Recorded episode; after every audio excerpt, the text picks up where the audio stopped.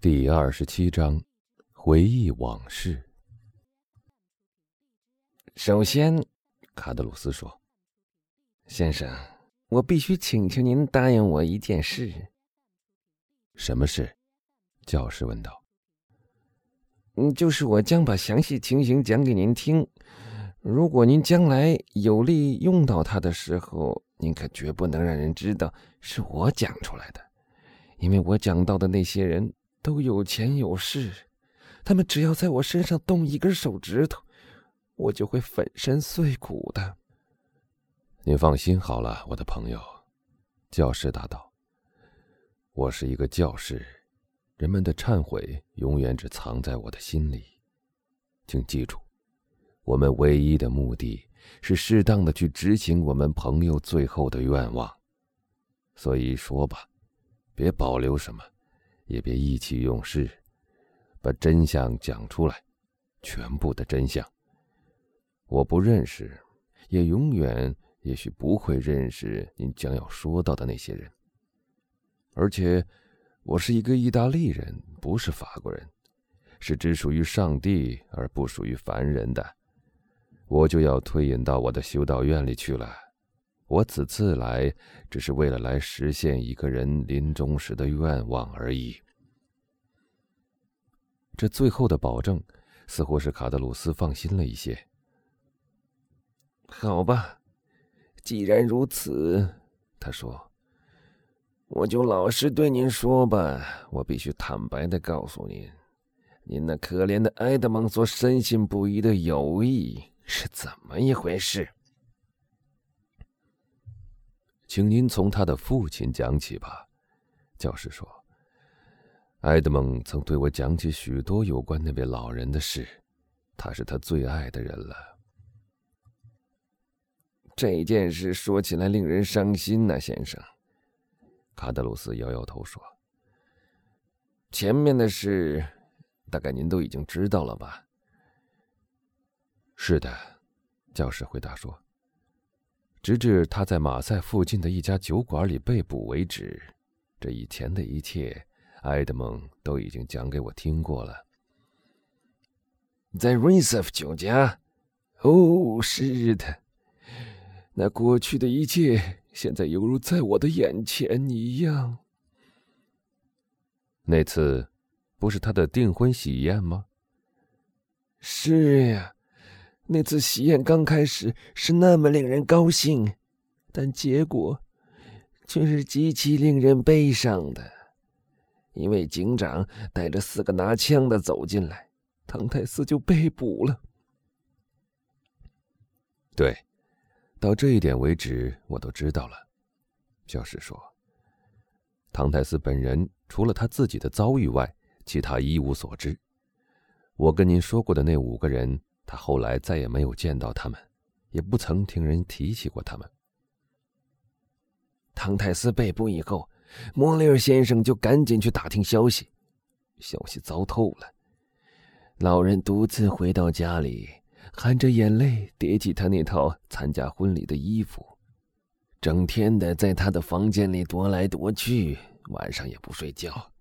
我就住在他的下面，所以听到他整夜的走来走去。我也睡不着，因为那位可怜的老父亲的悲哀使我非常不安。他的脚步声，每一声都传到了我的心里，就像是他的脚踏在了我的心上一样。第二天，梅赛才斯到马赛去恳求维尔夫先生给予保护，结果是一无所获。于是他去看望老人。当他看到他那么伤心，那么心碎，而且知道了他从头一天起就没合过眼、吃过东西的时候，他就想请他和他一起回去，以便可以照顾他。但老人不同意。不，他这样回答：“我绝不离开这间屋子。我那可怜的孩子爱我胜过世上的一切。假如他一旦出狱，”他肯定首先来看我，要是我不在这等他，他会怎么想呢？这些话我都是透过窗子听来的，因为我也非常希望梅塞特斯能劝动老人跟他走啊。他在我头上老是走来走去的，日夜都不让我有一刻的安宁。难道你没上楼去，设法劝慰一下那可怜的老人吗？教师问道。啊，先生，卡德鲁斯答道：“那些不听劝慰的人，我们是无法劝慰他们的。他就是那种人，而且我也不清楚为什么，他好像不大高兴看见我。可是有一天夜里，我听到他在那儿哭泣，我再也忍不住了，想上去看看他。但当我走到他门口的时候，他不哭了，在那儿祈祷了。”先生，我现在无法向您复述他说的那些催人泪下的祈求的话，那简直不是虔诚或悲哀这几个字。我，我不是假虔诚的教徒，我也不喜欢那些伪教徒。我当时对自己说：“幸亏只是孤身一个人，幸亏善良的上帝没给我儿女。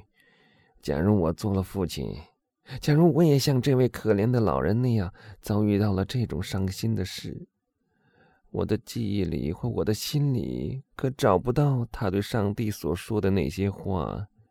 我所能做的是立刻跳进海里，来逃避我的悲哀。可怜的父亲，教师轻声地说：“他一天天的独自生活着。”越来越孤独，莫里尔先生和梅赛泰斯常来看他，但他的门总是关着的。虽然我确信他的确在家，但他就是不开门。有一天，他一反常态，竟让梅赛泰斯进去了。那可怜的姑娘顾不上她自己的悲伤，竭力劝慰他。他对他说：“相信我的话吧，我亲爱的女儿。”他已经死了，现在不是我们在等他，而是他在等我们。我很快乐，因为我年纪最老，当然可以最先见到他。再善良的人也不会老去看那些让人见了就伤心的人，所以老唐泰斯最后只剩孤零零的一个人了。不过我时常看到有陌生人到他那儿去。下来的时候，总是遮遮掩掩的夹着一包东西。我能猜到这些包里是什么。他是在一点点的卖掉他所有的东西，以便弄些钱来买吃的。最后，那可怜的老头终于山穷水尽了。他欠下了三个季度的房租，房东威胁要赶他出去，他便恳求再宽限一个星期。房东同意了。我知道这件事，因为房东离开他的房间以后，就到我的房间里来了。最初的三天，我听到他还是照常的来回踱步。到了第四天，我再也听不到他的声音了。于是我决心不顾一切的到他那儿去。门是紧闭着的，我从钥匙孔里望进去，看到他脸色苍白。憔悴的，似乎已经病很重了，我就去告诉了莫里尔先生，然后又跑到了梅塞太斯那儿。他们两个人立刻就来了。莫里尔先生还带来了一个医生，医生说是肠胃炎，要他适当的进食。当时我也在场，我永远忘不了老人在听到“进食”这个词儿的时候，脸上露出的那个微笑。从那时起，他把门打开了。他这时已有借口可以不再多吃东西，因为是医生嘱咐要他这么做的。教室发出了一声呻吟。这个故事您很感兴趣是吗，先生？卡德鲁斯问道。是的，教师答道。非常动人。梅塞太子又来了一次，他发觉他已大大的变样了，因此就比以前更急切的希望能把他带到自己住的地方去。莫里尔先生也是这个想法，他很想不顾老人的反对，硬送他去，但老人就是不肯，并且嚎啕大哭起来。于是他们便不敢再坚持了。梅塞泰斯就留在他的床边，莫里尔先生只好走了。走的时候向他示意，他已把钱袋留在了壁炉架上，但老人借口遵从医生的嘱咐，不肯吃任何东西。终于绝望和绝食了九天以后，死了。临死的时候，他诅咒着那些使他陷于这种悲惨境地的人，并对梅塞泰斯说：“如果你能再看到我的埃德蒙，告诉他，我临死还在为他祝福。”教士离开椅子，站起身来，在房间里转了两圈用颤抖的手紧压着他那干焦的喉咙。你相信他是死于饥饿，先生是饿死的。卡德鲁斯说：“这一点我敢肯定，就像肯定我们两个人是基督徒一样。”教士用一只发抖的手拿起了他身边一只半满的水杯，一口喝了下去，然后又回到了他的座位上。眼睛发红，脸色苍白。这是实在太可怕了。他用一种嘶哑的声音说：“更可怕的是，先生，这是人为而并非天意。”把那些人告诉我，教师说道。要知道，他用一种近乎威胁的口气继续说。